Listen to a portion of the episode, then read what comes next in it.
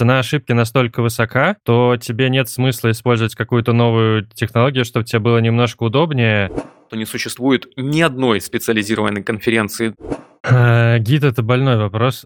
Придет Илон Маск, ему скажет, так, у вас диплом есть российского образца? Не казнят ли такого разработчика сразу? Ну так а какие закладки, там же open source все.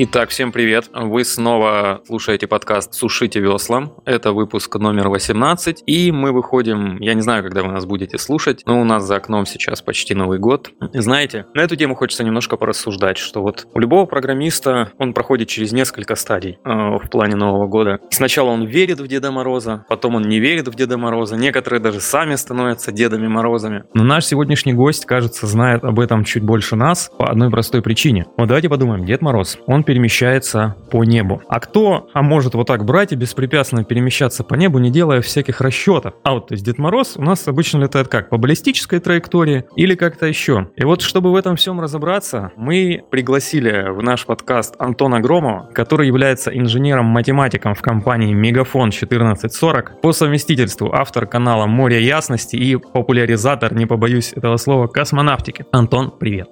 Привет, привет, ребята. И с нами, конечно, сегодня Рома, как обычно. Рома, привет. Всем привет, всем привет, ребят. А, ну так, я думаю, мы, в общем-то, тему обозначили. Не будем тянуть Деда Мороза за самое дорогое. И, и попросим нашего гостя представиться, вот немножечко рассказать прям о себе, вот как он дошел до жизни такой, что стал рассчитывать траектории Санта-Клауса.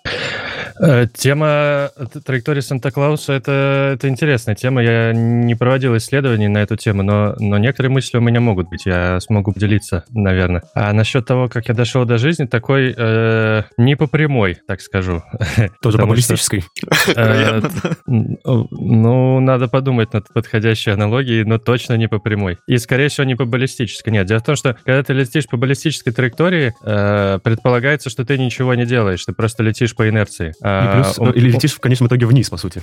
Нет, половина баллистической траектории ты летишь вверх, а половину вниз. Кстати. Вот. А, я не то чтобы плыл по течению, так скажем. Мне пришлось включить двигатель, если можно так сказать. В общем, я закончил школу в Петербурге, физико-математическую школу, поступил в политех на кафедру прикладной математики. Отучился там два года, а после этого я перестал учиться, потому что я не понимал, что мне вообще надо от жизни, не понимал, зачем мне эта учеба. И я, в общем, пошел работать, пошел работать в веб и программировал э, на PHP сервера. Тогда Ой-ой. это был 2000, 2011 год, и тогда были очень модные социальные игры, ВКонтактики, всякие фермы, э, вот это все. Я как раз пошел программировать одну из таких ферм, э, относительно успешно. У нас было, по-моему, несколько миллионов пользователей. И это был очень неплохой для меня опыт 20 лет. Прямо мне дали там инфраструктуру там из 20 с лишним серверов. Вот, но я э, как бы э, никогда не был сисадмином, я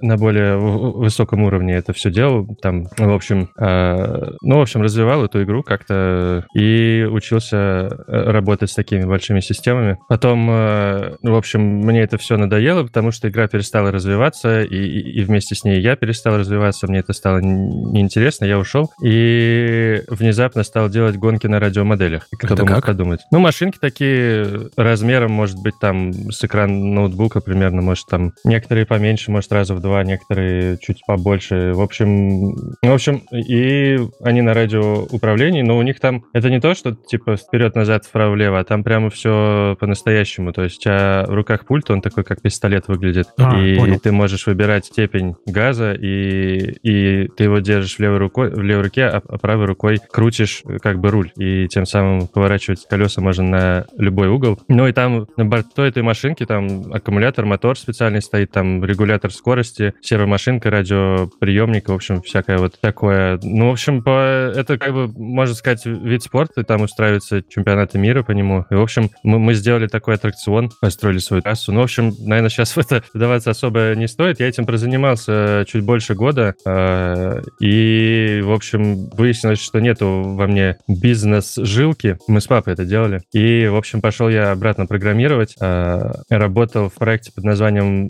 «Фотострана». Это такая э, развлекательная дейтинговая социальная сеть. В общем, я там занимался тоже, естественно, серверной частью. Там, э, там уже нагрузки были еще больше, там порядка миллиона уников в день было. Вот, ну и, и, там я, конечно, прокачался тоже по части всякой, ну вот этой вот высоконагруженной фигни. И в, в основном я там вот особенно под конец занимался статистикой. Вот там собирал данные в ClickHouse. Это было до, достаточно интересно. У нас там было поряд, порядка миллиарда, по-моему, записей в месяц. Вот, вот так вот. Я в каком там... году в ClickHouse ты данные собирал? Так, в начале 17-го, по-моему, начали, или в конце, 8... в конце 16-го, наверное, мы начали. Я просто пытаюсь понять, он был тогда уже или нет. Ну, если 17 то да, по идее. Если собирал, то точно был. Да, скорее всего, было бы сложно просто собирать, э, если его нет. В конце 16-го, да, мы это начали делать, по-моему. Вот, ну и, в общем, я строил над этим всякую аналитику, э, вот, по-моему, на графане. Э, и, ну, а где-то в этом году, в 15-м, я понял, что мне хочется в космос. Не в прямом смысле этого слова, а мне хочется работать в космической отрасли. Вот. Но образования у меня все еще не было, и я, в общем, слабо себе понимал, как это возможно, потому что у нас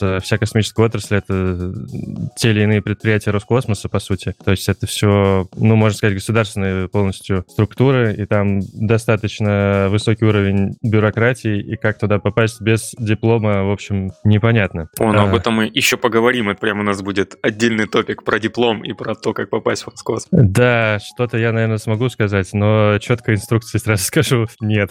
В общем, э, мне помогло то, что в 2015 году э, популяризатор космонавтики под ником Зеленый кот. Э, Да-да, кто не знает же, Зеленого кота. Он же Виталий Егоров. Ну, кстати, он, по-моему, какое-то время был первым на Хабре, угу. несмотря на то, что к программированию он никакого отношения не имеет. Вот. А, он организовал в 2015 году проект, в рамках которого энтузиасты космонавтики, которые же были, на самом деле, и инженерами из космической отрасли, они в свободное время, э, идея была в том, чтобы рассчитать э, спутник, который должен полететь на Луну, и сфотографировать там следы американских астронавтов. Вот американцы, они на, на, на рубеже 60-х, 70-х годов шесть раз приземлялись на Луну в разных местах. И, и каждый раз они оставляли на, на поверхности Луны всякий хлам за собой. И, и в том числе достаточно большой хлам, например, в виде целой посадочной ступени их модуля. Модуль, он когда приземляется с космонавтами, он большую часть себя оставляет на поверхности Луны, потому что эта часть нужна только для посадки, а для того, чтобы взлететь обратно, она уже не нужна, и в то же время а, у нее достаточно большая масса, поэтому ее с собой таскать не нужно, и они просто сделали там систему отделения, сделали второй двигатель, и вот на одном приземлялись, на втором взлетали. И вот этот модуль, его видно на фотографиях высокого разрешения. Э, вот. И вот у нас была идея в том, чтобы построить спутник, который будет летать близко совсем к Луне и ее фотографировать в большом разрешении. Но на самом деле цель была увидеть не этот модуль, потому что он, в общем, достаточно большой, и на других фотках он есть, а чтобы увидеть прямо следы, следы, которые оставили люди на Луне, отдельные. А, все-таки американцы были на Луне, получается, да?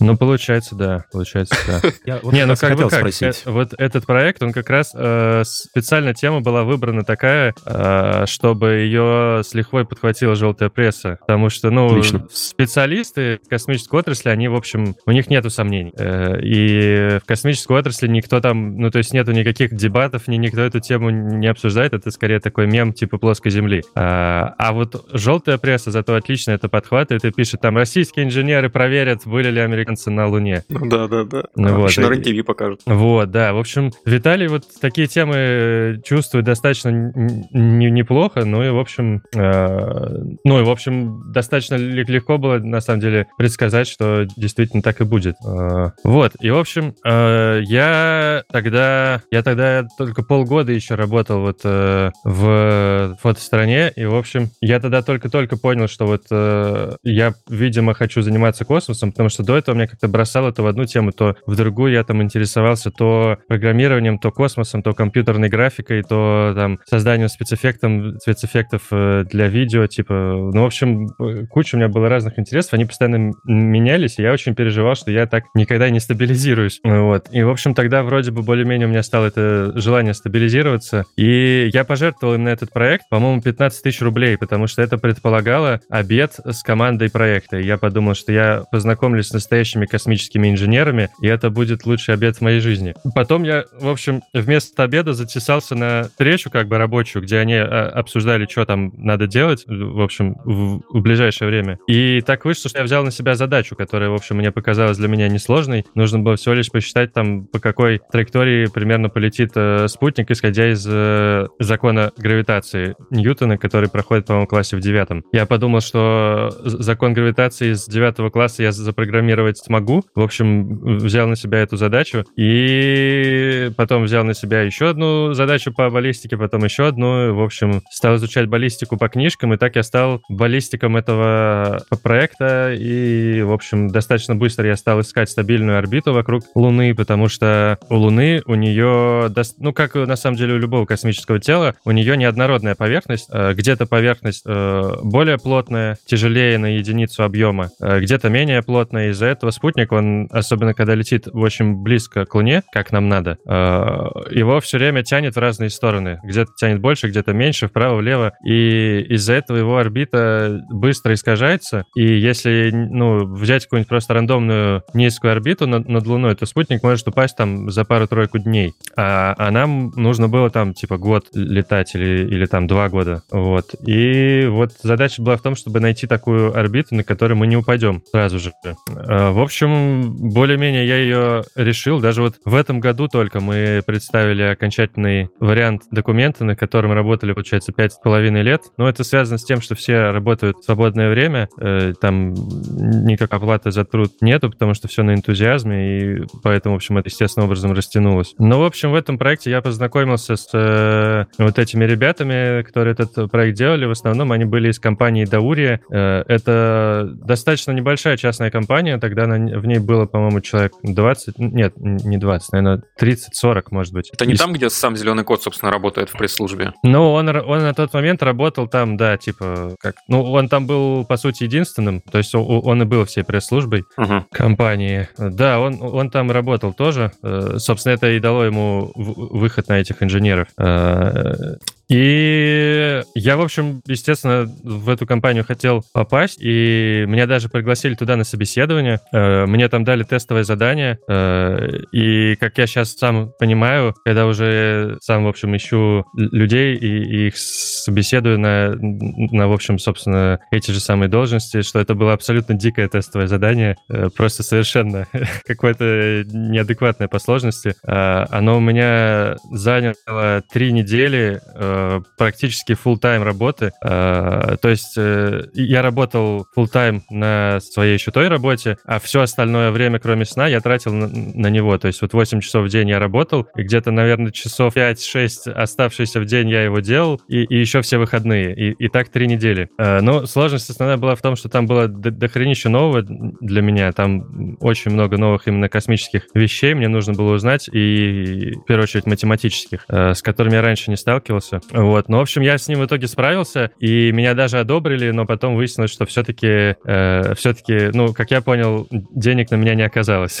вот. Э, и в итоге я попал в эту компанию уже через год, когда у них открылась настоящая вакансия, на которой они искали прямо человека, вот, и меня взяли туда программировать. Э, и меня сразу посадили писать бортовой код, и, и я был несколько в шоке, потому что, э, ну, это вообще у меня была такая мечта отправить свой код в космос. И и вот я думал, что, типа, код, который работает в космосе, это, ну, настолько ответственная вещь, потому что, ну, это, это, естественно, так и есть, потому что, ну, там, ты не можешь его, там, взять и подправить, и если там спутник завис, то ты не можешь нажать на нем кнопочку, чтобы он там перезагрузился и, и, или что-нибудь. Ты не можешь подключить к нему, там, монитор с клавой. Да-да-да, ты не там... можешь подыбажить на лету его, короче. Так, да, в общем, э, а меня сразу посадили писать бортовой код, а, а, а когда я только вот э, приходил в компанию, я думал, что ну вот, может быть, я сейчас наберусь опыта, там через полгодика меня допустят к бортовому коду, вот. Но там, в общем, выяснилось, да, что это не работает, потому что там людей было мало, задач много. Слушай, вот. надо было но писать сразу, да? Ну, код там был, на самом деле, достаточно несложный, э, на чистом C.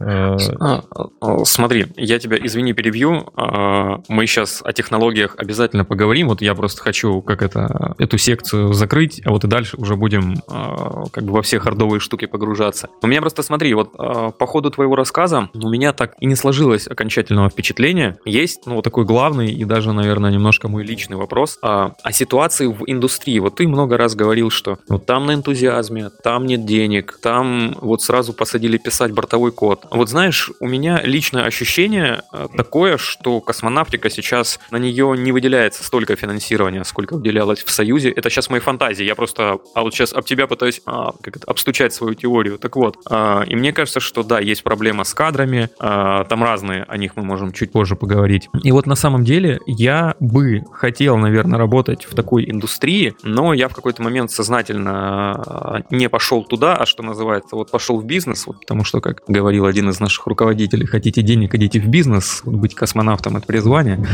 Вот, поэтому а, вот что ты можешь сказать об этом в сухом остатке? То есть вообще э, эта индустрия, как есть какая-то надежда? Или нам предстоит пройти еще очень долгий путь для того, чтобы э, вернуться хотя бы на уровень Союза? Ну, в первую очередь, нужно, когда мы говорим по, про индустрию, э, ну, речь, я так понимаю, идет чисто про Россию, разумеется, да, конечно, разделять конечно. Роскосмос и все остальное. Роскосмос, надо понимать, что сам Роскосмос — это достаточно маленькая организация, ну, относительно, но она является головной организацией для огромного количества предприятий, э, в которых, э, в которых суммарно работает э, порядка 100 тысяч, по-моему, человек. Все остальное, кроме Роскосмоса, это, как правило, это какие-то единичные компании. Вот Даурия, которую Роскосмос засудил. Есть компания Sputnik, у которой все гораздо лучше, у которой таких историй не было, которая сейчас, в общем, активно развивается, насколько я знаю. Можно погуглить про нее. Она существует, по-моему, года с 10 когда она еще была частью компании Scanex. Э, это компания, которая занимает, занимается наземной инфраструктурой, приемом данных со спутников и, в общем, продажей этих данных. Э, в общем, у спутникса все хорошо. Э, и, например, компания Success Rockets, которая сейчас вот начинает, пытается строить ракеты и вроде бы на днях даже что-то запустила. Не в космос пока что, но вот они, в общем, начинают свой путь и что-то пытаются делать. Ну и компания Мегафон 1440, которая стоит так особняком, э, просто чисто по количеству инвестиций банально, э, в которую вот инвестировано 6 миллиардов рублей. Э, это уже, конечно, совершенно другой уровень, но, в общем, тем не менее, хотя вот сейчас недавно буквально была новость, что в Спутник, по-моему, тоже инвестировано что-то больше миллиарда рублей. В общем, это абсолютно единичные истории, и до, ну там, еще там пару лет назад все было гораздо хуже, когда Спутник еще был не, не на таком уровне, как сейчас, когда не было нашей компании, и Success Rockets тогда еще были где-то в колыбели. Сейчас э, вроде бы стало получше, но вот все еще мне в голову приходят вот только три названия. Э, может быть, я что-то очевидное забыл, э, но точно нету какой-то какой-то такой экосистемы, как, например, в Америке. Для сравнения, в НАСА, вернее, в Америке НАСА — это организация, которая, ну, по сути, она устраивает конкурсы. Ну, то есть, естественно, там в научных центрах НАСА ведется какая-то разработка, э, но в основном все производится руками частных компаний на, на конкурсной основе. И вот НАСА отвечает за то, чтобы распределять контракты. Э, и это, естественным образом, при, приводит к развитию, естественно, частной космонавтики. Э, на самом деле, даже лунная программа американская, она уже по такой схеме была сделана. И, например, лунный модуль, в котором Армстронг приземлился на, на Луну, его построила частная компания. Ну, как бы это, это огромный концерн, который, в общем, исторически очень плотно всегда работал с госзаказами, но как бы формально это частная организация, и она конкурировала конкурировала с другими частными организациями, и вот конкуренция там была прям настоящая. Именно на, на техническом уровне. То есть разные организации представляли там свои проекты, в НАСА их оценивали экспертно и выбирали лучше. А, я так чувствую, что после этого выпуска наш подкаст признают иноагентом. Да, будем запускать его с длинной фразы. Вот, да. Надеюсь, что нет. Надеюсь, что нет.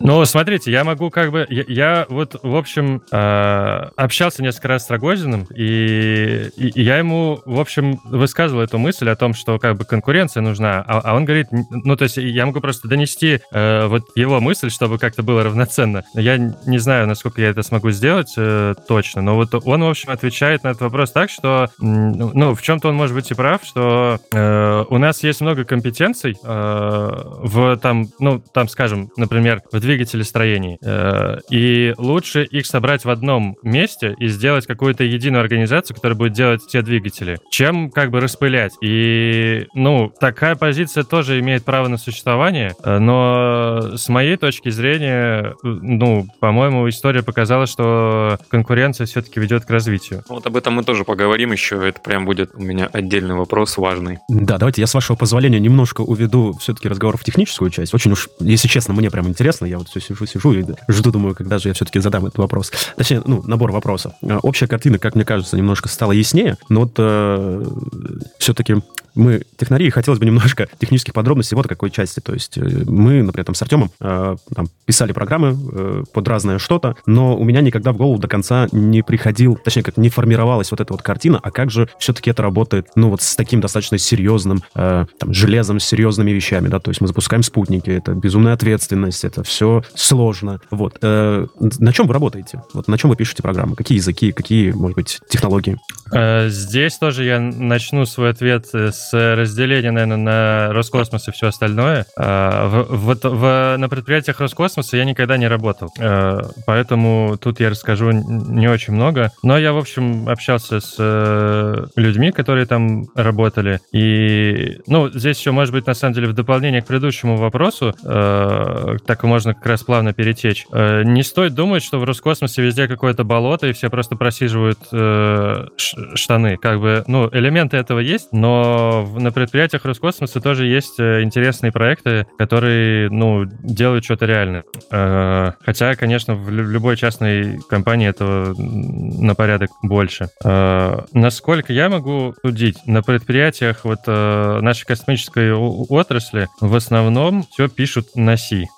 Есть какие-то элементы Фортрана, потому что на Фортране исторически писалось огромное количество математики, и она отлично проверена, отлажено, и, в общем, нет смысла просто переходить Fortran. Ну, я так понимаю, что-то там, может быть, компилирует в C, и, и что-то там просто поддерживает Fortran. Вот, и э, для современного человека, который, так скажем, в общем, примерно представляет, что, как вообще устроена отрасль, достаточно дико, что э, на C, э, ну, наверное, надеюсь, все-таки на C++, э, пишут математику. Очень много математики пишут. И это не, не то, что математика, которая там, типа, какая какая-нибудь, э, там, которая работает там на контроллерах, а это типа моделирование каких-то сложных динамических систем. Э, вот сейчас это, ну, наверное, в основном пишут на питоне, что-то, может быть, там делают в Тимулинке или Матлабе, э, но вот э, по моему опыту такие вещи э, в нашей отрасли почему-то в основном делают на C++, и, по-моему, это не оптимально. Но вот, в общем, так сложилось. Э, видимо, питон это слишком сильно модно-молодежно. Слишком. Да, для космической отрасли, которой уже сколько? Больше 60, скоро 65 лет. А, ну, в общем, да. А, а вот э, Сиен, видимо, в самый раз. У меня вопрос по поводу вот Фортрана. Э, ты имеешь в виду, что просто переиспользуются какие-то вещи, которые уже были написаны, так как они уже проверены, отлажены и все? Или же на Фортране прям даже новое что-то пишется? Ну, тут я не могу обобщить. Э, я не знаю. Ну, мне кажется, что в основном переиспользуется, конечно. А насчет новое, новое вот не могу сказать. Ну, наверное, что-то где-то пишется, но мне не кажется, что это массовое прямо явление. Хочется понять еще, знаешь, насколько сейчас вообще вот э, индустрия как раз-таки там э, разработки там, программного обеспечения, да, там, может быть, для железа э, подвержена изменениям каким-то, да, вот в космической отрасли. То есть мы видим, например, да, там в вебе, в мобилках, все сейчас на всяких современных стеках, все активно пытаются что-то новое затащить, даже независимо от того, работает это или нет. А насколько сейчас вообще гибко индустрия именно разработки в космической отрасли? Или все вот именно пока на старых? А, примерно ни насколько не подвержена изменениям исключением, как и на самом деле очень много всего в космической отрасли, э, потому что, ну, это в целом очень консервативная отрасль во всем, потому что цена ошибки настолько высока, то тебе нет смысла использовать какую-то новую технологию, чтобы тебе было немножко удобнее, и при этом жертвовать огромным накопленным опытом и э, э, отсутствием необходимости это все отлаживать, потому что ты уже знаешь, что оно работано, оно, э, что оно отработано, оно проверено, и, и ты можешь технологии доверять. Вот э, просто обычно выбор делать в сторону проверенного, э, даже несмотря на то, что там какая-то новая технология имеет какие-то другие преимущества. Потому что вот уже даже по, по своему опыту я могу сказать, что, ну вот я, например, пишу бортовые алгоритмы, э, которые управляют спутником, и об, обычно написать алгоритм занимает, ну там, чисто там, ну вот подумать там, что как сделать и написать код, но это может быть, ну там есть, конечно, сложные алгоритмы, но, как правило, это там меньше дня бывает. А, но проверить этот алгоритм, это суммарно, ну, наверное, не один месяц работы. Ну, то есть это какие-то симуляции, да, я так понимаю? Ну, вообще, проверки самые разные, и, и их очень много, на самых разных уровнях. И, и на уровне софта, и на уровне железа, и на уровне уже там целой динамической как бы системы в, в сборе это можно проверять. Ну, в общем, вот из-за этого эффекта космическая отрасль, она очень консервативная. Но есть исключения. Э, ну, опять же, это в основном частные компании, которые могут себе позволить как-то более гибко подходить к этому вопросу. И основное исключение, наверное, это когда ты можешь начать с нуля. Э, вот э, это вот как раз наша привилегия, потому что, ну, наша компания, она не создана из какого-нибудь КБ, которому 60 лет, и у которого там накоплен огромный опыт. Там легаси, знаешь, 60-летний. Да, да, да. У нас, конечно, опыт тоже есть, но, но у нас не так много легаси, и ну, мы все-таки стараемся как-то разрабатывать технологии так, чтобы они были более-менее обновляемы, но, естественно, этот эффект тоже влияет. Вот. Э. А если мы говорим Расскажи... о оси, давай, я сейчас задам уже вопрос. Да, вопрос давай. Тоже он свербит прям, сидит. Если мы говорим о си, это вот э, стандартный си или это какая-то вот своя вариация с каким-то своим стандартом? Э, но вот тут надо понимать, что я вообще работаю в отделе математики, а у нас еще есть отдел программирования, который занимается как раз embedded, э, и, и, и вот они у нас мастера по C, по C++. У меня в этом опыта не так много. Ну, то есть я как бы знаю чистый C, э, но ну, я могу сказать, что C там особо, мне кажется, ну, не придумываешь. Э, C, он и в Африке C, он как бы настолько простой, что, ну, я, честно говоря, не знаю о каких-то вариациях C. Но, опять же, я здесь не особо компетентен. А вот насчет C++, когда мы говорим, вот там уже целая плеяда вопросов встает. А, ну, в основном, естественно, по части стандартной библиотеки. А, там очень много всяких вопросов касательно, ну, например, э, э, реалтаймовость, потому что это все операционная система реального времени, и там для каждой функции стандартной библиотеки, ну, в идеале нужно смотреть, э, реалтайм она или нет, потому что может так случиться, ну, то есть некоторые функции, а, а, ну, некоторые реализации, они могут гарантировать, что там вот эта функция работает не дольше, чем столько-то при любых условиях. А некоторые ре- реализации, они могут как бы э, в 99.9999 случаев а, отрабатывать там очень быстро, а если не повезет, они могут типа вообще работать бесконечно долго. А если не повезет, вот то 300 миллионов упали в океан. Да. Э, в общем, да, поэтому э, и, ну, в общем, вот это один аспект. Второй аспект это, это память. Типа, сколько функций там может выделить памяти, в какой момент, себе там какой-нибудь промежуточный, ну, в смысле, временный, э, тоже за этим нужно следить. Э, лучше избегать, естественно, динамического выделения памяти, и везде, где можно, мы это делаем. По-моему, у нас его вообще нету, насколько я знаю. Я не знаю, могу ошибаться, но ну, это, это тоже, естественно, плохая практика. Ну, просто если ты динамически выделяешь память, э, у тебя может оказаться, что ее нету, и, и ты пойдешь в жопу просто, и это никому не надо. Ну, то есть, по сути, у тебя на старте уже есть правило, что, чувак, когда пишешь, мы не выделяем динамическую память. Все. Мы ну, работаем типа, с той памятью, которая стеке, да. есть. Но это на самом деле, э, ну, относительно несложно, ну, надо да, сказать. Понятно. Потому что тут, ну, достаточно предсказуемая система, и ты, в общем, э, ну, то есть про каждый модуль ты примерно знаешь, какие у него входы и выходы, где там могут быть какие размерности и, и так далее. Я, мне кажется, знаешь, это очень неплохо приучает к порядку.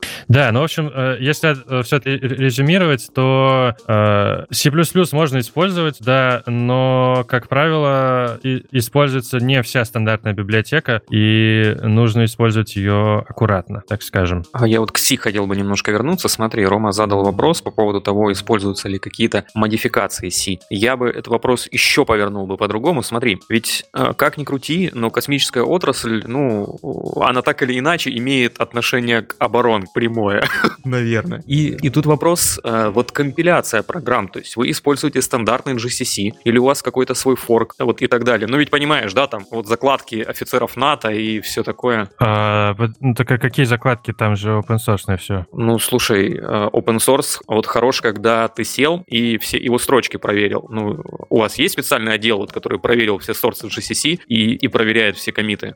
А, слушайте, ну за оборонку я, к счастью, не знаю, а знал бы, естественно, не сказал. А, вот, а, а для нас, э, ну, у нас такого отдела нет, э, насколько я знаю. Я не знаю, вот. Но, ну, нет, своих форков компиляторов у нас нет. Окей. Ну, просто можно посчитать примерно, во что это может об, обойтись, особенно если мы говорим о, о частной компании там из 20 человек, это просто абсолютно нереально. Ну, я понимаю, да. Я просто, знаешь, вот думал, может, у вас есть какие-нибудь там, типа, официально рассылаемые Роскосмосом, вот проверенный национальный компилятор, вот это все. А мы, к счастью, никакого отношения к Роскосмосу не имеем. Вот наша компания.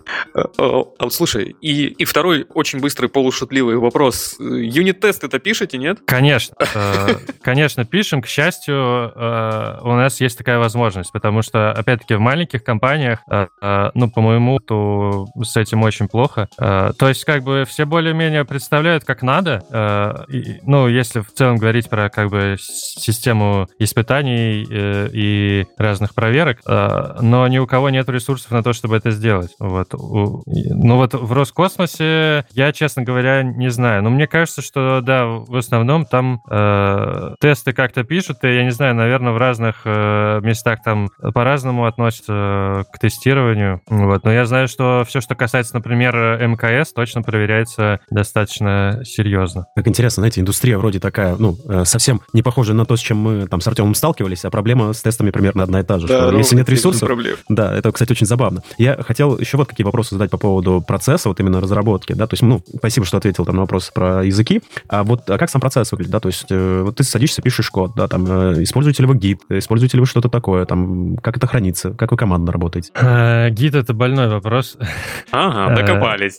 Не-не-не, как бы, нет, у нас сейчас все хорошо, как бы тут проблем нет. Гид — это для меня больной вопрос в прошлом, потому что когда я пришел в Даурию, там люди передавали друг другу код на флешках и, и, и слали по почте, типа бортовой код, который должен работать в спутнике. И, и, и, а я... Какая красота. Я тогда пришел из компании, в которой было там в проекте 3 миллиона строк, 100 э, разработчиков, которые там коммитят каждый день. И, и потом я такой смотрю, люди передают код э, там по почте друг другу шлют.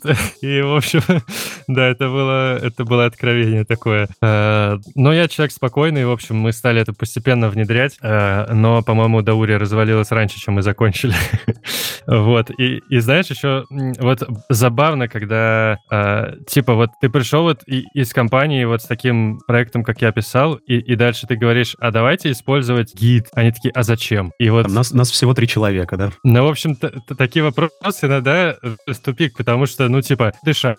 Ну, то есть, казалось бы, можно там начать задумываться, там, а, наверное, мне нужно там снабжать легкие кислородом и, и, и так далее. Ну, то есть, и это вопрос такой очень интересный, над которым я особо и не задумывался, но, в общем, мне в какой-то момент пришлось как бы формулировать э, это все. Э, ну, в общем, э, после Даури как-то особо уже проблем с этим не было, и людям не, не приходилось э, объяснять, зачем это надо. Вот. А сейчас у нас отдел программирования вообще просто волшебный, там и, и, и в общем, всякие там Jenkins ы и вот это все. Э, ну, в общем... Э, ну, то есть да. сейчас весь pipeline, да? То есть написал, залил, тесты погнались, все. А, ну, на, на я, наверное, не буду вдаваться в подробности сейчас, а, потому что, ну, как бы, сами понимаете, я в чем-то ограничен, наверное. Я вот, честно говоря, не знаю, что мы по этой части рассказываем, что нет, поэтому я лучше поостерегусь, но, в общем, у нас все, а, все достаточно неплохо.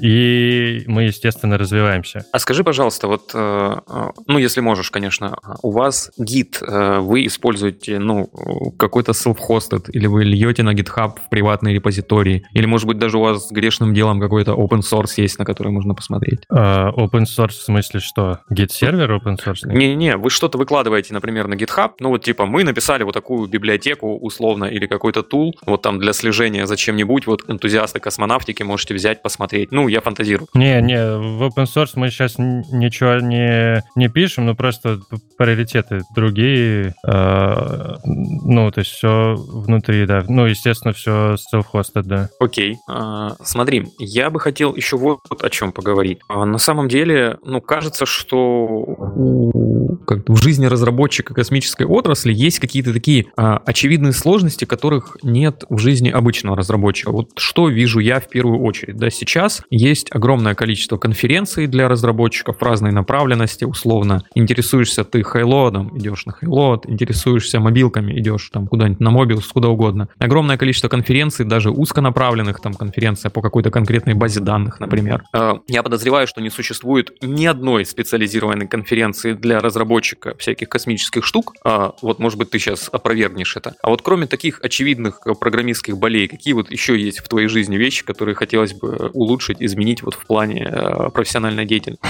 Ну, насчет конференции, э, естественно, конференции есть. Э, они, ну, в любой области есть конференции, как бы это, по-моему, достаточно естественно. Где есть специалисты, там есть и конференции. Ну, вот, а назови например... хоть одну, я не слышал просто не одну. Но если, вот, если говорить именно о разработке космического софта, вот прямо такая четкая специализация, вот тут я, наверное, назвать не смогу, потому что там скорее, скорее по другому принципу, наверное, наверное, нужно как бы группироваться. Это типа, ну там, embedded или, например, там real-time embedded, потому mm-hmm. что это, ну, какие-то такие... Потому что проблемы ну, общие там у, у людей, которые там, я не знаю, какие-нибудь программируют самолеты те же самые, а, а таких людей тоже немало. Или там с автомобилями, может быть, пересечение какое-то. Вот. А, но, опять же, я вот этого мало касаюсь, потому что я больше занимаюсь математикой и алгоритмами управления спутниками. Вот. По этой части конференции много. Потому что там много проблем, много специалистов. Вот э, в конце октября мы, мы ездили на Международный астронавтический конгресс в Дубай. Э, это крупнейшая космическая конференция, которая проводится каждый год. Э, каждый год в новом городе. Я вот в шестнадцатом году ездил в Мексику на, на этот конгресс. В семнадцатом было в Аделаиде в Австралии, потом там в Бремени в Германии. В общем, обычно на него приезжает несколько тысяч человек, там, по-моему, до 7 тысяч, что ли, было. А, там приезжают туда там все главы космических агентств. В общем, такая очень классная космическая тусовка мировая. И, и там обсуждают какие-то общие вещи, типа там, э, там какие-нибудь э, большие проекты государственных организаций, там сотрудничество стран и, и такие вещи. И, и, там же есть очень частные, как бы, технические такие секции, где чисто технические доклады э, на какие-то узкоспециализированные темы. А, и там вот можно найти и про программирование, и про математику. А, а математики там очень много разной всякой космической в разных областях. Ну, она вся так или иначе на стыке с физикой. А, а вот как раз физики там разные много. А скажи, пожалуйста, вот, вот ты сказал, что ты ездишь по разным странам, а нет проблем с выездом из страны? Не требуется ли тебе какое-то особое разрешение? Как на тебя вообще реагируют на границе таможенники? Я почему спрашиваю о таможенниках, например, для, ну, я слышал такие байки, это я так, вот байки слышал, что некоторых специалистов э, из области offensive security, их, э, ну, нельзя, короче, на границе говорить, что ты занимаешься э, кибербезопасностью, потому что могут просто не пустить в страну. Вот у тебя нет никаких сложностей с тем, чтобы ездить по разным странам? А, а вот впускают, выпускают? Не, никаких сложностей с этим нету. Я о таком не слышал. Ну, то есть, единственное, что может быть, это если у тебя есть какая-то форма допуска. У меня ее никогда не было. Ну, там самая легкая форма это третья, более жесткая это вторая. Э, вот первую там дают там, я не знаю, только у какого-нибудь Шойгу, наверное. Ну, в общем, это гораздо более редкая форма. Э, а с третьей вроде бы можно ездить по миру, но там нужно отчитываться, типа, куда ты съездил, там, в каком отеле ты жил, там, в какой день ты что делал, вроде бы. Но, типа, но ездить можно свободно. А насчет проблем на границе, вот тут я не могу сказать. В общем, я не специалист по вот этим вот формам допуска, к счастью, потому что меня ее никогда не было. А, а о том, что, типа, ты на границе говоришь, чем ты занимаешься, и возникает проблема, о таком я не слышал. А, окей, смотри, вот тогда такой вопрос еще. А, вот что произойдет, ну, или что может произойти, а, если ты вдруг где-нибудь потеряешь ноутбук, или у тебя его украдут? Ну, то есть, а, это просто будет неприятный момент, связанный с потерей техники, или все-таки на работе могут быть проблемы с этим? Ну, конечно, могут быть проблемы, потому что, ну, это просто NDA нарушается, банально. Но так как мы как бы частная компания, я надеюсь, что этим ограничится. Ну, я ну, больше... у нас нету никаких э, там государственных секретов, если речь об этом. Да-да-да, я вот больше в эту сторону клоню, что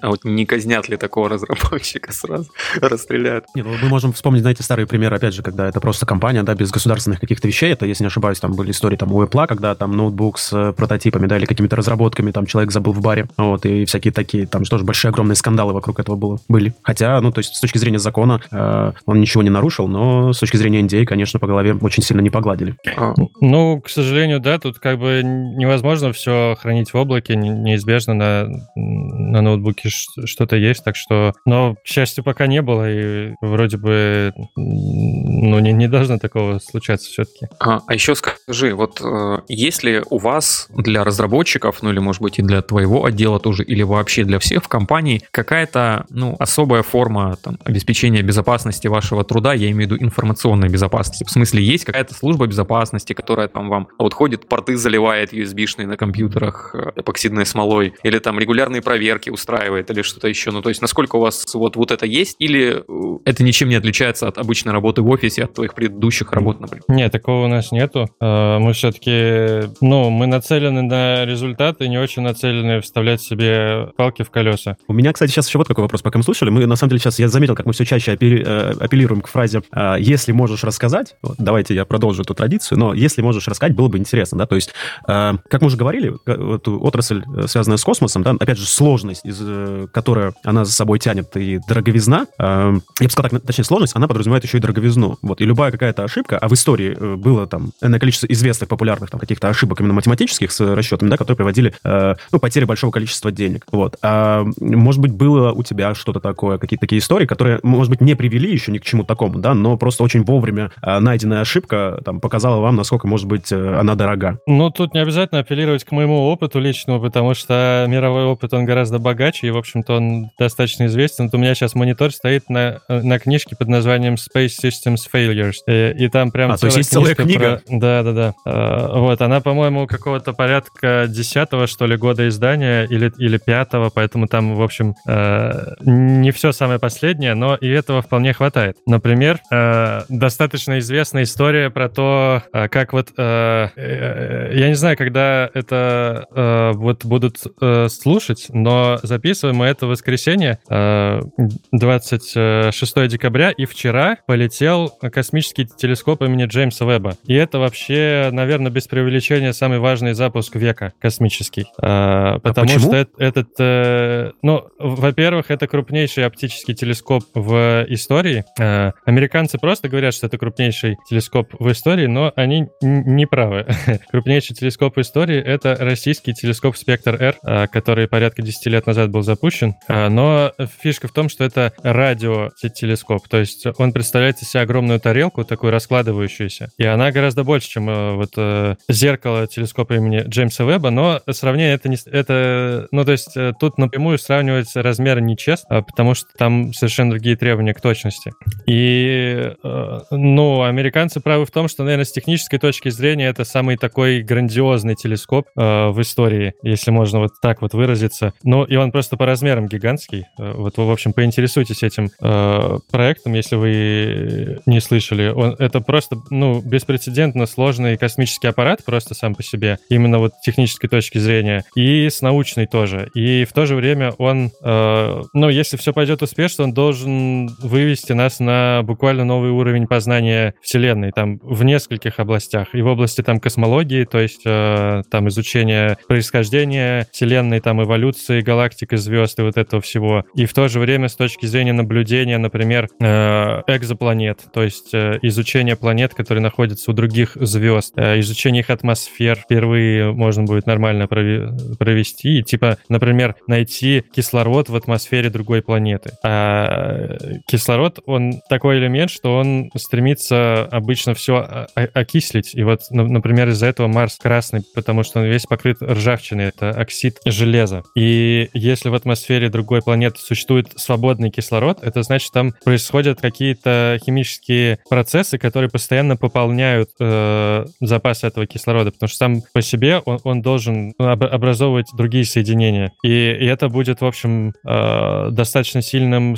свидетельством наличия, ну, чего-то вроде жизни, скорее всего. В общем, э, вот всякие вот такие штуки позволят э, изучать этот телескоп, э, и его запустили вот вчера, 25 декабря, прямо католическое Рождество, на ракете Ариан 5. Это европейская ракета, очень надежная ракета, это одна из самых надежных вообще ракет в истории, и в то же время она очень, ну, много может вывести на орбиту, и достаточно известная история о том, как прошел первый запуск этой ракеты, это было, по-моему, в 97-м, что ли, году, или 98-м, или 96-м, в общем, как-то так. Я не помню точный год, но, наверное, это не особо важно.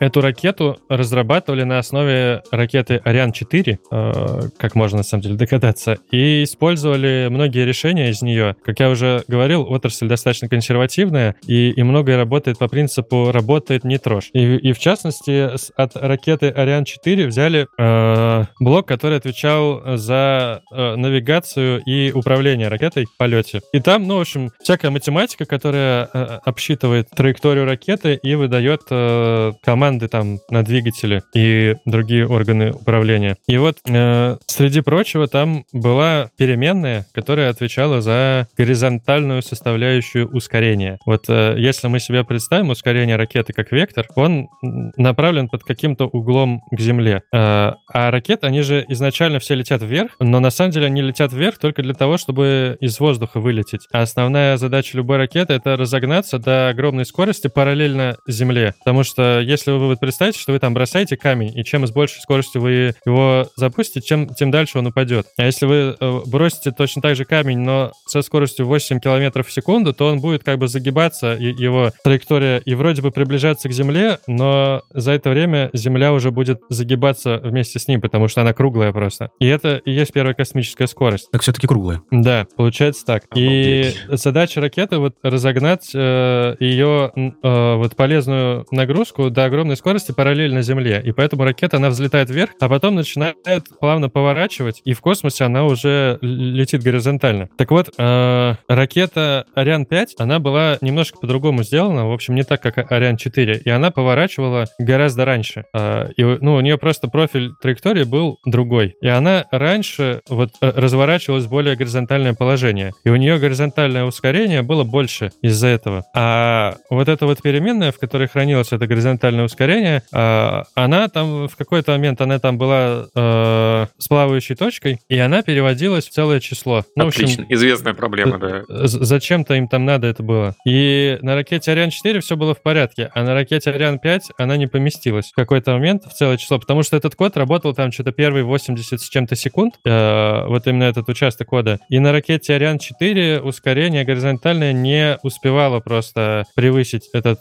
целочисленный тип. Ракете Ариан 5 за эти же первые 80 секунд э, вот э, ускорение доросло до такого, что оно не влезло э, в целочисленный тип. Э, ну, там, в общем, возникло аппаратное исключение, которое не было обработано, и, в общем, ракета стала вести себя неадекватно и, и взорвалась. Это есть на Ютубе, можно посмотреть. Э, но дело в том, что проверки там не было специально, потому что, опять-таки, из-за консервативности отрасли используется обычно очень старое железо, которое, как правило, работает медленно, и поэтому э, все операции на счету. А любые проверки, они, естественно, э, замедляют работу программы, и, и, и поэтому там вот этой проверки не было, потому что на, на ракете Ариан 4 она просто не нужна была. А, там просто они знали, что априори всегда укладывается в поэтому проверка не нужна. Обалдеть. А типа, если не уложилось, скорее всего, и так все уже пошло, э, ну, к черту. Не и так. Поэтому, в общем, да. А, но, и, в общем, эта мораль э, этой истории такая, что нужно лучше проверять, потому что по каким-то причинам вот э, предстартовые проверки наземные, они эту проблему не выявили, хотя, казалось бы, должны были. Но, видимо, они не, не проводили полные интеграционные тесты э, с настоящей траекторией. И вот э, из-за этого ракета взорвалась. А вот ты про проверки рассказал, мне в этот момент сразу сразу вспоминаются Java бояре, которые сидят и рассуждают, что нужно ли ставить try-catch или нет, что это, дескать, замедляет выполнение программы.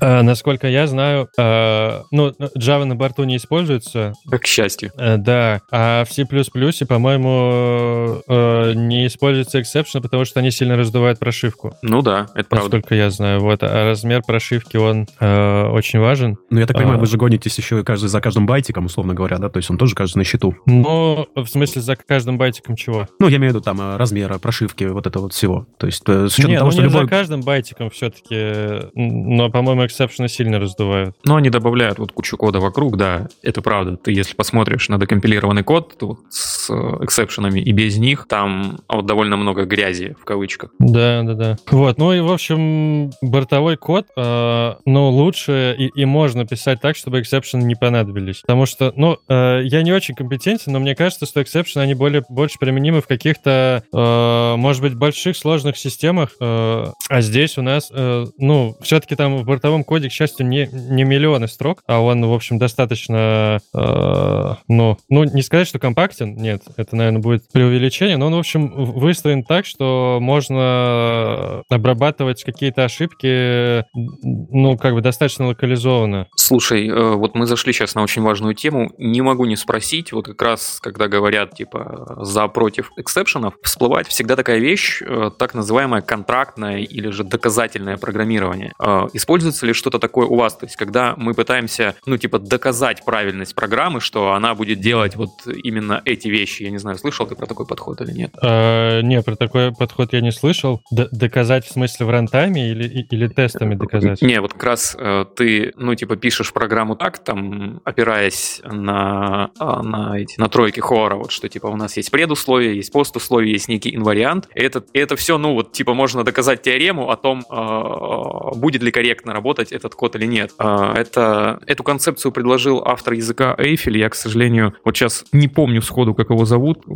Нет, не вспомню. Вот. Ну, в общем, э, умный дядька довольно много чего в компьютер-сайенс сделал, и вот он эту концепцию предложил. А, интересная концепция. Нет, я, я про нее не слышал, но я изучу обязательно. Ну, мы в шоу-ноуты это дело приложим. Все, кто захотят, вот тоже об этом смогут почитать, на самом деле, потому что эта штука классная, и мне как раз кажется, что в таких областях, где мы экономим, да, там на всяком защитном программировании, не хотим его делать, вот, вот это контрактное программирование здесь может засиять. А я предлагаю еще вот о чем поговорить, прям немножко-немножко зайти на такую тему, а, чтобы не сильно расстраивать товарища майора, а, но все-таки хочется спросить, а, вот давай тогда не про Роскосмос, а в целом про компании, которые занимаются какой-то космической разработкой. Вот есть мнение, ну и в том числе мое, наверное, я так думаю действительно, что в таких компаниях очень много работает людей, которые, ну знаешь, э, не совсем горят этим делом, может быть, не совсем профессиональны, но им повезло в такие компании попасть, и они многие-многие годы, обычно это про старшее поколение, это говорят, они сидят, а,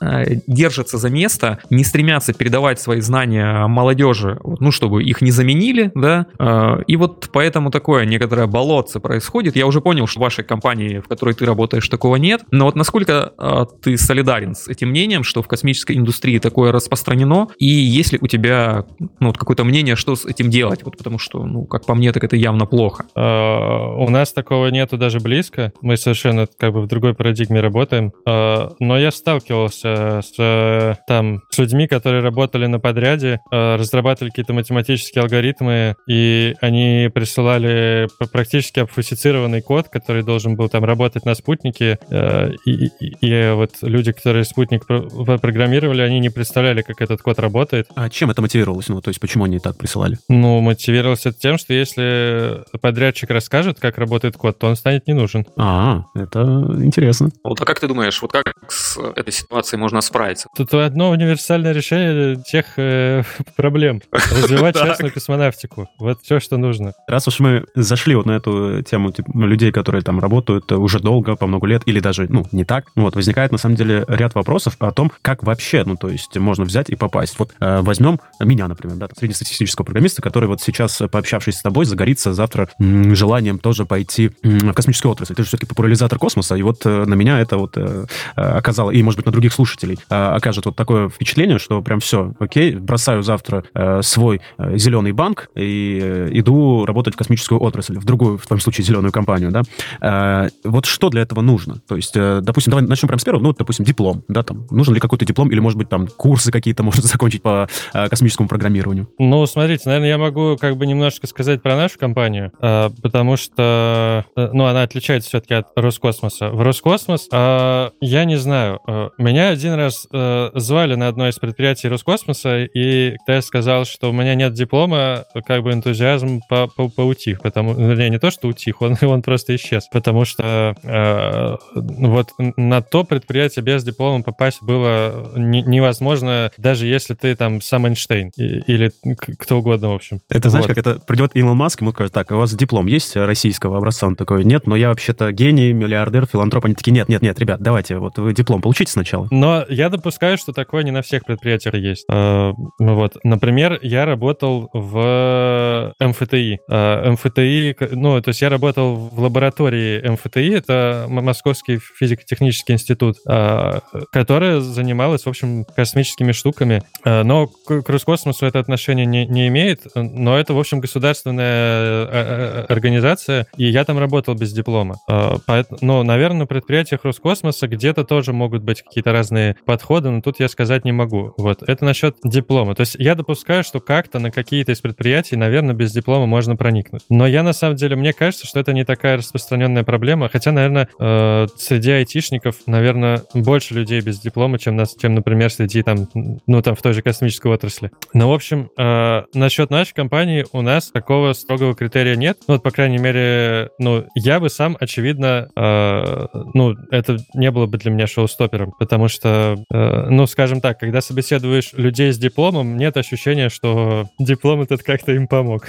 вот. Ну, это правда, да. Э, ну, то есть нам важен результат, и, и, и важен, чтобы человек мог э, какие-то результаты показывать. И, а как он к этому пришел, в общем, неважно. Но тут же надо еще помнить историю, ну, для чего у нас, например, да, там при трудоустройстве там просят диплом. Если твоя область работы связана вот с какими-то такого рода рисками, а еще там, если, не дай бог, рисками для жизни людей, то, ну, диплом является, насколько я знаю, единственной вот такой вот законной бумажкой, которая э, не подтверждает уровень твоей квалификации, к сожалению, да, условно, ну, знаем мы такие примеры, но при этом является вот той самой заглушкой, типа, вот, ну, человек прошел курс, он специалист. Но насчет э, жизни людей я не знаю. У нас э, в космической отрасли жизнями людей занимается, наверное, только в РКК «Энергия», и, и туда, наверное, без диплома не попасть, но, опять же, только мои догадки. Есть ощущение, что туда не попасть даже на территорию без диплома. А, на территорию я попадал. Я, был там, да, вполне себе без, диплома. Но я был там как популяризатор. А, ну, вот. то есть не как научный сотрудник, не как специалист? Да, да, да. Но меня не водили прямо по там э, их типа помещениям. Меня э, я был там, у них там на территории просто есть пара музеев, и я вот был в них. А, я спрашивал, вот, ну, насколько важны дипломы, а возможно, ну, вот сейчас ты уже говорил, что вам важен результат, а на что вы смотрите тогда в первую очередь? Вот э, приходит к вам человек, э, ну, пускай там без диплома или с дипломом, но в другой области, может быть, даже немножко ну, да, смежной. что надо уметь. Вот, ну, вот, есть, что более бы, важно для вас? Иметь какую-то математическую базу, физическую, уметь PHP, я не знаю, прости господи. PHP это абсолютно необходимо. Мало кто знает, но всех инженеров космической отрасли, чем бы они ни занимались, их обязательно проверяют название PHP. Я надеюсь, нет. Подожди, это серьезно? Я тоже. Э, в общем, э, но давайте я, может быть, тогда расскажу немного про задачи под конец, потому что э, на самом деле вопрос такой достаточно очевидный вроде бы, но мы его не обсудили. Что вообще можно программировать в космической отрасли? Давай. Мне кажется, это должно быть интересно. Но смотрите, мы можем пойти, например, там снизу вверх. Понятно, что на самом низком уровне это чисто embedded, контроллеры, э, там какие-то драйвера низкоуровневые и так далее. Дальше, выше это э, вот примерно то, что я делаю. Это алгоритмы, алгоритмы управления э, и какая-то математика, но все еще встраиваемый код, то есть код, который работает на реальном железе. Э, дальше, на самом деле, большая часть кода в космической отрасли работает на Земле. Э, на спутнике на самом, ну, ну там, или на каком-нибудь космическом корабле работает гораздо меньше, чем на Земле. Э, на Земле работает очень много всего. В основном это э, всякое испытательное обеспечение и, ну, там, в случае с российским космосом достаточно, мне кажется, большая часть это ЦУП. Ну, блин, на самом деле это, наверное, везде так. Это я зря здесь выделил российский космос. Ну, просто у нас достаточно много всего направлено на работу с э, МКС, и у нас, насколько я знаю, один большой ЦУП, которым управляют и МКС, и, и, и там же рядом, по-моему, занимается и другими спутниками. Вот. Э, ЦУП — это Центр управления полетами. И, и там тоже нужно достаточно серьезное ПО э, самых разных областей. Это, ну, и мониторинг, э, контроль, управление, и, и там же есть и математика всякая, то есть баллистическое обеспечение, типа расчет там траекторий, маневров и вот этого всего. Вот. Также это автоматизация. Вот э, ее может быть очень много всякой разной. В основном это, опять-таки, автоматизация испытаний каких-то э, или тестов тех же самых. Э, вот тоже там может быть какая-то сложная логика. Э, кроме того, ну и отдельная большая область — это моделирование, естественно. Вот э, в нее я тоже очень сильно погружен. Э, ну, это там уже больше математики. Ну вот, например, у нас там есть э, задача там управлять спутником. Ну, то есть как-то развернуть спутник. Как нам проверить, как там этот э, алгоритм разворота спутника будет работать, не запуская спутник в космос. Нам нужно написать математическую модель спутника, чтобы в ней работал там какой-то, ну, либо прямо сам наш бортовой код, либо какой-то аналог с такими же алгоритмами. И дальше мы там можем моделировать разные бортовые алгоритмы и смотреть, как они себя будут вести. Ну, это так, если очень упрощен. И, а еще там желательно иметь возможность моделировать там э, сразу там 100 разных сценариев или 100 разных алгоритмов од, одновременно, чтобы там какие-то, ну, то есть как-то это оптимизировать, например. Э, это уже такое программирование, которое больше, на самом деле, математика. Потому что вот здесь вот мы как бы можем плавно перетечь как раз от, от чистого программирования в чистую математику, потому что дальше эти алгоритмы, их нужно как-то разрабатывать, э, вот опять-таки оптимизировать и, и все такое. Ну, в общем, может быть, я что-то забыл, но вроде вот это основное, что вообще можно программировать. И вот отвечая на вопрос о компетенциях, вот, в общем-то, любая из записанных компетенций может пригодиться. Их очень много разных. Ну, так объемно, да, получилось. Но я уверен, что я что-то забыл. Но, но вроде бы это основное. Не, ну и, естественно, есть там э, какие-то более общие вещи, типа там системного администрирования, там тоже есть там какое-то, наверное, программирование, там, я не знаю, на баше или что-нибудь такое. Ну, а, а вот если, да, а если вот, окей, вот э, все, ладно, у меня есть, например, даже диплом или нет диплома, но вот э, ты, из того, что ты описал, я понимаю, что э, там, я являюсь там специалистом в каком-то из этих направлений, э, что мне делать дальше? Ну, то есть, как мне найти эту вакансию? Это там на HeadHunter мне зайти или там, может быть, Yellow Pages, да, знаешь, там какие-нибудь, э, или, я не знаю, где-то у метро есть люди, которые специально отыскивают э, вот таких вот людей. Вот просто я нигде не встречал, вот, э, по крайней мере, пока. У метро это интересная концепция. Я никогда не искал работу в космической отрасли, честно говоря. Э, я как-то, ну, она как-то находила меня, к счастью. Ну, вот, кроме Даурии, но там, опять-таки, была единственная Даурия, в которую я, в общем, хотел попасть. Но я знаю, что мы наши вакансии на HeadHunter публикуем. Можно зайти на HeadHunter, найти там мегафон 1440 и, и, и посмотреть, какие вакансии там есть. А насчет других организаций, я, честно говоря, не знаю. Ну, в общем, наверное, Headhunter. Ну, я не знаю, наверное, государственные предприятия тоже там что-то публикуют, а может быть нет. Ну, то есть, э, если пожелания какие-то абстрактные, то тут только какие-то общие площадки. А если у вас есть там какое-нибудь конкретное предприятие, ну, то есть, если у кого-то из слушателей есть цель там попасть в космическую отрасль просто, то я рекомендую посмотреть основные космические предприятия. Там, э, ну, там, если это Москва, то, может быть, там СНИИМАШ или в НИИМ. Э, ну, там в Самаре есть РКЦ «Прогресс», например. Ну, в общем, э, и, ну, там, энергия та же, там, может быть, НПО имени Лавочкина, как бы выбрать что-то для себя, посмотреть, где там есть какие-то интересные вам проекты, э, и просто уже целенаправленно идти туда, куда вы хотите. Вот. А, а если четких каких-то пожеланий нет, то, э, ну, как какие-то общие, наверное, э, общие площадки. Я понял, спасибо. А, ну и смотри, у меня, наверное, есть главный, главный вопрос этого выпуска. Оказавшись в следующий раз перед Рогозиным, что ты ему скажешь? Это, да... шут... это шутка, да? Да. Я, я хотел про другое спросить. Смотри, ну, есть мнение, что там невозможно нормально зарабатывать. А мог бы ты а, вилку какую-то известную тебе назвать, вот от скольки и до скольки э, можно зарабатывать, работая программистом в космической отрасли? Вот, ну, там, естественно, не надо там свою зарплату называть, а просто назови вот те цифры, которые ты знаешь, просто интересно. Не, не думаю, что вас устроит мой ответ. Я могу э, из вилки на, назвать одну лишь часть, э, нижнюю. Ну, это неплохо уже. Ну, нет, она совершенно не показательная и, и ни о чем не говорит. Но, ну вот, э, люди, которые что-то программируют в Роскосмосе, э, сразу после вуза, на, например, ну, там минимум, который я слышал, это, по-моему, там порядка 40 или 50. Э, ну, наверное, можно считать типа 50 в Москве. Но это минимум. Ну, то есть ниже я не слышал. И, ну, я знаю, что есть какие-то отдельные проекты э, в рамках э, каких-то предприятий. Ну, ну, это зависит от, от предприятия и от проекта, но есть люди, которые вполне себе нормально живут, насколько я знаю. Э, вот. Ну, то есть, и, ну, то есть, я думаю, что на предприятиях Роскосмоса можно там получать, ну, по крайней мере, больше 100, хотя э, для современных московских айтишников это, конечно, да. цифры смешные. А, вот. А. Ну, то есть, э, вряд ли вы будете получать там полмиллиона, например. Ну, ну, вряд ли. Вряд ли вы будете получать 400 тысяч. Но есть, ну, в общем, места, ну, вот у нас, по крайней мере, зарплаты, ну, с моей точки зрения, неплохие вполне себе. Ну, вот про 400, это ты прям с языка снял. Вот современные мобильные разработчики очень любят просить 400, потому что думают, что красить кнопки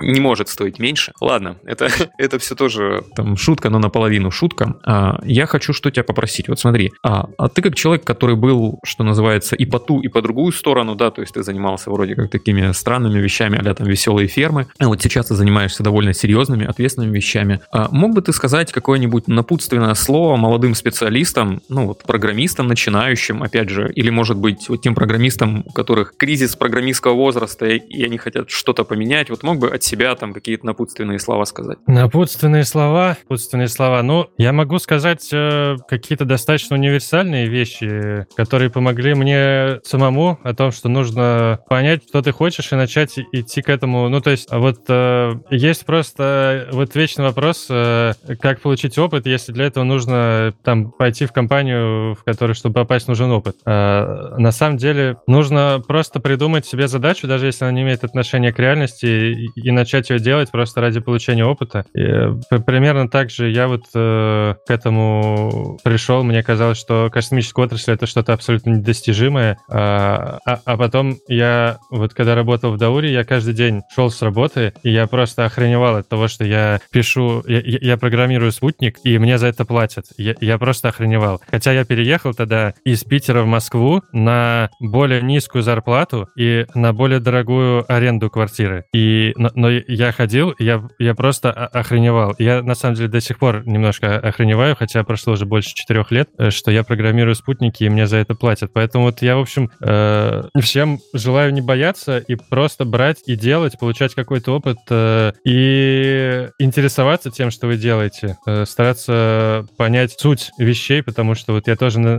на собеседованиях часто замечаю, что люди знают много названий, э, но не знают, что за ними стоит, и всегда полезно понимать, что же вы делаете на самом деле, поэтому вникайте чуть-чуть глубже и, в общем, не бойтесь получать опыт любыми доступными способами, наверное, как-то так. А Я тебя поддержу, на самом деле я хочу немножечко добавить, потому что ты сказал прям очень важные слова, я их хочу развить. А, буквально недавно я прочитал книжку, которая называется «Следующая пандемия», и там а, американский эпидемиолог, как он, он называет себя пакистанского происхождения, он сказал, что сразу после развала Советского Союза у него была командировка в Советский Союз для общения с советскими же эпидемиологами, да, и со всякими биологами. Он побывал в наших лабораториях, и вот там описание такое очень душещипательное, то есть он говорит, «А, я очень удивился, вот как эти люди вот в этих лабораториях, в которых были плохие окна, сквозняки, и вообще все было ужасно, как им удавалось сделать а, науку такого уровня, такие качественные исследования, ну то есть это было что-то явно вопреки, и вот ты тоже сейчас поддержал вот эту историю, что, блин, а вот люди просто горели, понимаешь, а вот как и ты, что, блин, я программирую спутник, и мне за это платят. И мне кажется, пока у нас есть такие люди в стране, у нас все будет хорошо. Всех с Новым годом, э, увидимся, услышимся в следующем году. А вот на этом всем пока. Пока. Спасибо, Антон. Спасибо. Пока. Пока, ребят.